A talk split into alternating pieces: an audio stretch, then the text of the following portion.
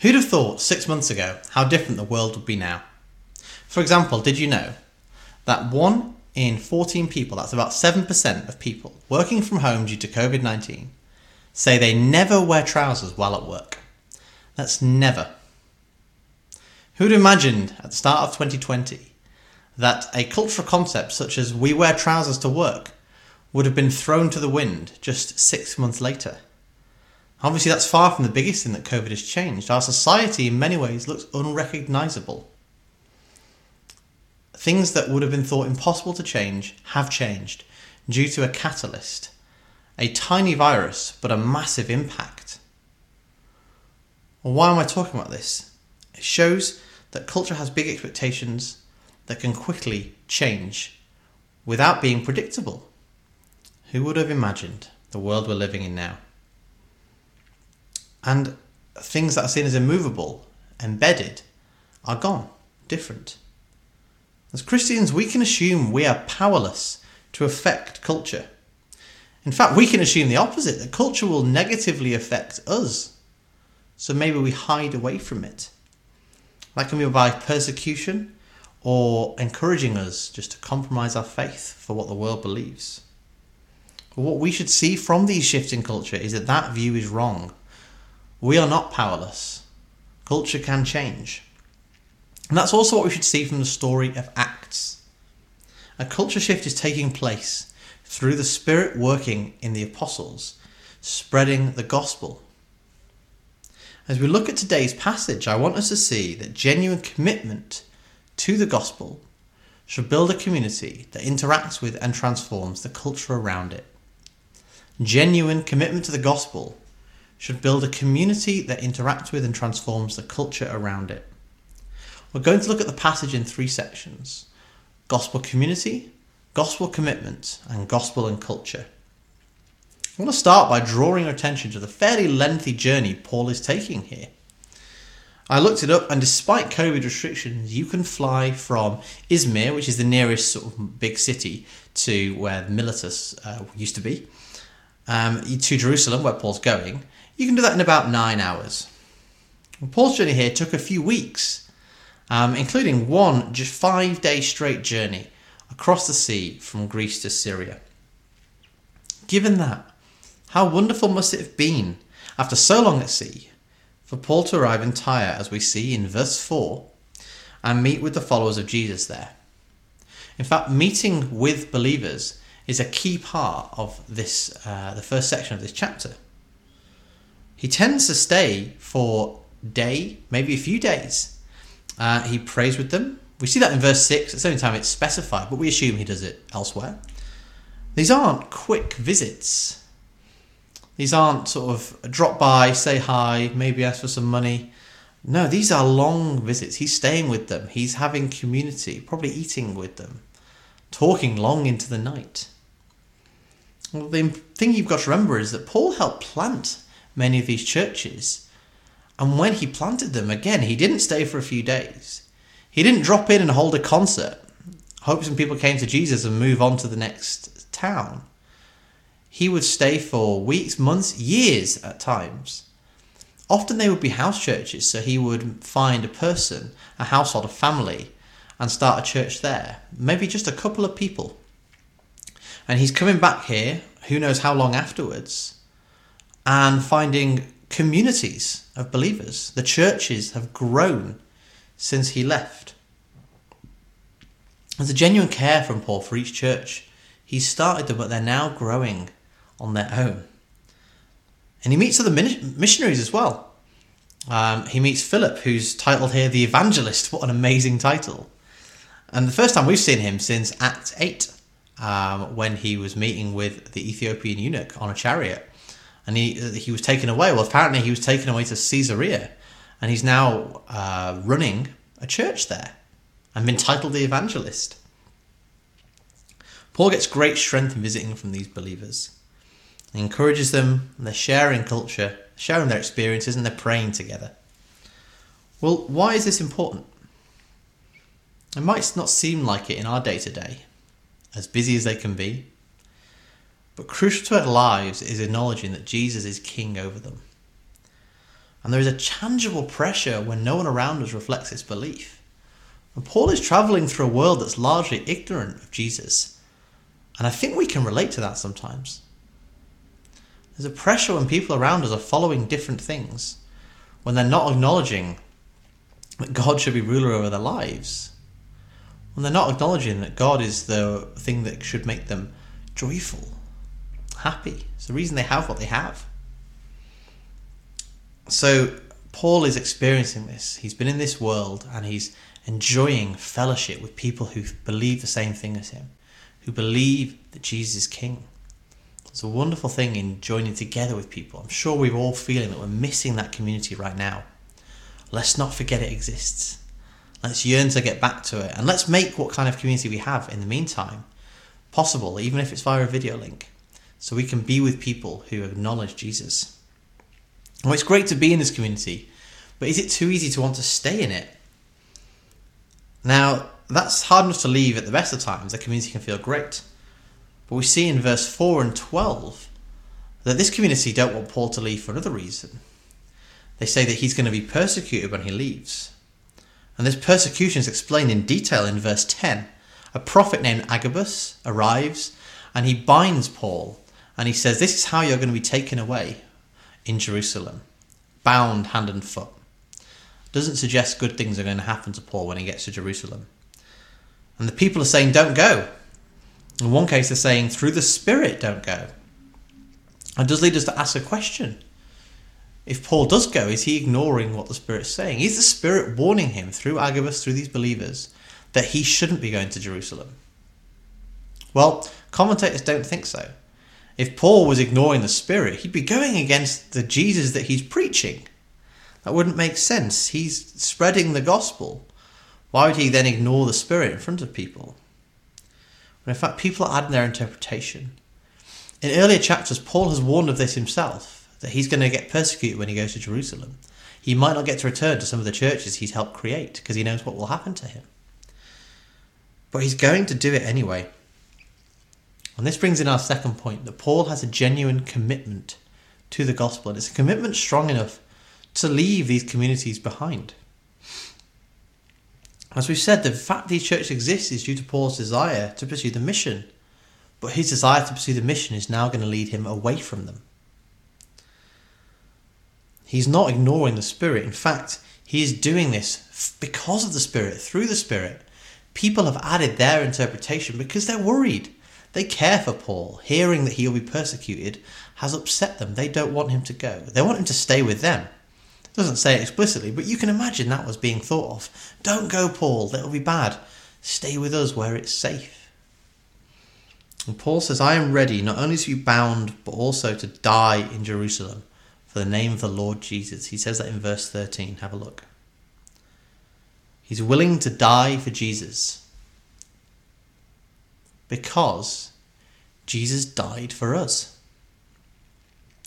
And let's not forget, Jesus himself prayed to have the burden of dying taken away from him. All right? He feared what was going to happen. But when God said that was going to happen, he went with it. He went to the cross. He went with the same fears that Paul now faces, but he went. Now, could be easy for us to say, well, Jesus is God. He knew what was going to happen. He knew it's not really going to the cross and dying if he knows he's going to come back to life? We have to remember that Jesus was fully man. Right? Fully man and fully God. And the part of him that was fully man knew pain, knew temptation, knew fear of death. And yet he still went through it. He had to have faith in God, the same as we would, to endure persecution. But Jesus also tells us that if we are united with Him, if we follow Him, we will share not only in His death, but His resurrection. So the same faith Jesus could go to the cross with of resurrection would be the faith that Paul could go to his fate with the faith in resurrection. Now, for us, this dying might not look like physically dying. I do imagine that unless the world changes significantly in this country, many of us will not be asked to die for our faith.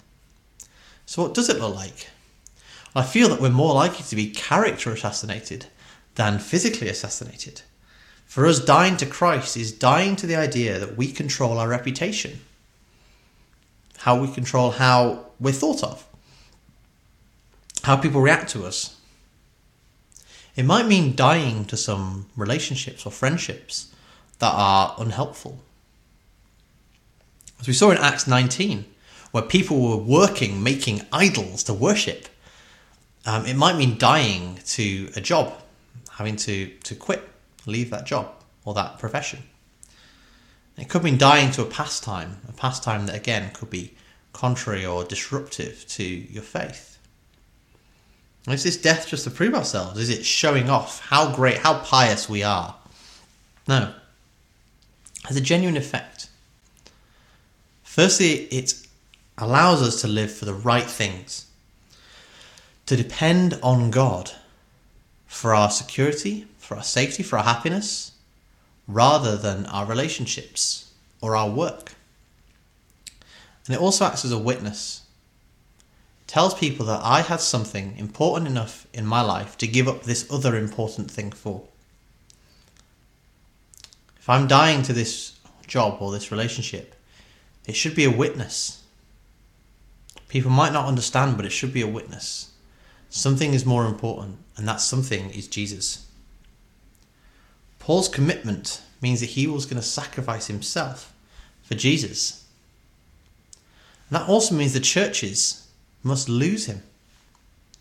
For my fellow members at Redeemer, the prospect of our members, leaders, or even our pastor leaving us for any reason can seem deeply concerning. If and when that does happen, yes, we should mourn, we should be upset about it, we should miss people, that's not wrong. We must guard against our desire to have them with us becoming a problem, becoming something that seeks to inhibit the gospel because of what we want, because we love our own comfort more than the gospel being spread. For the gospel to spread, churches must be prepared to lose influential leaders to mission abroad, to planting other churches, um, and to other kingdom work. In fact, there may be times people have to leave our churches, they're taken away. We don't even know what God has planned for them, we can't even see it. But we know that God is working to build his kingdom. And so people moving elsewhere will be part of it. And from Paul's actions, led by the Spirit in this passage, we see that his genuine commitment to the gospel has built a community and it's interacting with the culture around it. How can we learn more about this gospel and how it relates to the culture? We're going to look at the end of Paul's journey. He gets to Jerusalem, and we don't reach the part in this passage where he's in fact bound and taken away. We do see that he has some problems with the Jewish authorities. As we read this, we should take care not to rush to conclusions because we could jump to some conclusions about how Paul handles what turns out to be a delicate cultural dilemma. Firstly, we might be having some deja vu. Verse 25 says this We have written to them our decision that they should abstain from food sacrificed to idols, from blood, from the meat of strangled animals, and from sexual immorality. And we've read this before. This was in Acts 15, known as the Council of Jerusalem, where a debate between Gentile believers and Jewish believers in Jesus had happened because the Jewish believers wanted the Gentiles to essentially follow Jewish customs, become Jewish. And the Council of Jerusalem had to work out how these Gentile believers should interact with the Jewish believers and work out what they, what they should be held to in terms of their customs. And Paul was away at this time. Um, but despite the fact he was away, it doesn't stop the Jewish leaders from accusing him of something else, teaching the Jews who live among Gentiles to turn away from Moses which is kind of the opposite of what the Council of Jerusalem did. Um, and obviously, this is smearing Paul. We've not seen this in his ministry. We haven't seen him tell anyone this. But this is smearing Paul because of his success in turning Jew and Gentile alike, bringing them together as Christians. Paul's always been culturally sensitive. When he goes to a Jewish area, he visits the synagogue, he reads scripture and explains Jesus. When he goes to the Greeks, he visits the marketplace, debates philosophers, and guess what? He explains Jesus. He always does what works with the culture around him, what will win people. As he's accused of these things, he again goes with the culture. He sets out to carry out this ritual, these purification rites with these other men, in order to show his position to the Jewish leaders. Now, we may be surprised at this. Doesn't Paul emphasize faith over works? Why is he deciding to go through this purification ritual? Well, Paul knows for sure this ritual does not alter his standing with God. Uh, Jesus has already accomplished that. He doesn't need it. In fact, it's the Jewish believers who can put ritual barriers between themselves and God. But Paul says to uh, his letter to the Corinthians, 1 Corinthians 9, verse 20, To the Jews I became like a Jew to win the Jews. To those under the law I became like one under the law, though I myself am not under the law, so as to win those under the law. That passage continues. It's really worth going finding and reading. 1 Corinthians 9, starting at verse 20. But hopefully the intention is clear. He understands culture. He works within it where possible and challenges it where appropriate. Um, we can imagine that Paul is culturally compromising. But aren't we sometimes guilty of this? We say faith and not works. And then we go and find a lot of works to do just in case. Could we shy away from parts of our culture that seem not to fit with the gospel? Well, the process of how we interact with culture is known as gospel contextualization. It's a complex word. Um, it comes, uh, I found it in a book by an influential pastor called Tim Keller, who led for a long time a very successful church plant called Redeemer, uh, no coincidence, um, in New York. And he wrote a book called Center Church, which is about the church in the modern city. It's a fantastic book. In it, he talks about a concept of some highway engineers removing a rock. And they do that by drilling some holes in it, popping in some dynamite, and blowing it up. What's that got to do with the gospel? Well, he says that the drilling and the dynamite work together. Drilling is going in, being part of the culture. Dynamite is disrupting, challenging the culture. If you just go at a rock with a bunch of drills, you'll get a lot of damaged drills and the rock will still be there. If you just chuck dynamite at a rock, you'll make a huge mess and the rock will probably still be there. If you drill into the rock and pop in some dynamite, you will destroy the rock and you can continue building your road.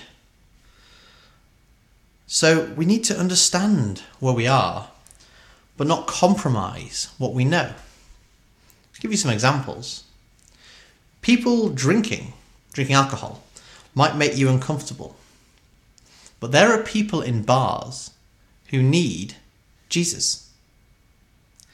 You might not know how to talk to a homeless person, there are people on the street who need Jesus. You may find the conversations in your work are coarse um, or not edifying. But guess what? You're ideally placed to bring Jesus into your workplace.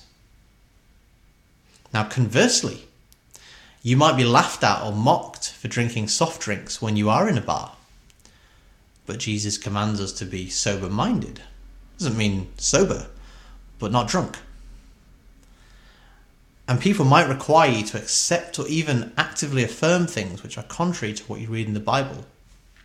But Jesus says he came to fulfill the law, not destroy it. So there are things that we shouldn't compromise on. But in an age where virtue signalling, so called voluntourism, are commonplace, showing how good we are, showing off on social media maybe how good we are, just being nice people isn't going to cut it. And in fact, that's not what Christians should set out to be just nice people. Because anyone can do that. Instead, we have to have a robust worldview centered on the truth of the gospel and this will allow us, like Paul, to function in the cultures we find ourselves surrounded by. To function, generally thrive, not compromising the gospel, but reflecting it back into the culture. It turns out this is still distinctive. A friend who I've always seen as a, good person, on the first time she met Liz, my wife, um, I don't think we were married at the time, um, she remarked to Liz, um, whilst I was away, that she'd seen me change since becoming uh, more concerned about my faith. That she'd seen me become a better person. Now, I was surprised at this, not because I thought I was amazing the, to start with, because I hadn't seen a change, it hadn't been visible to me.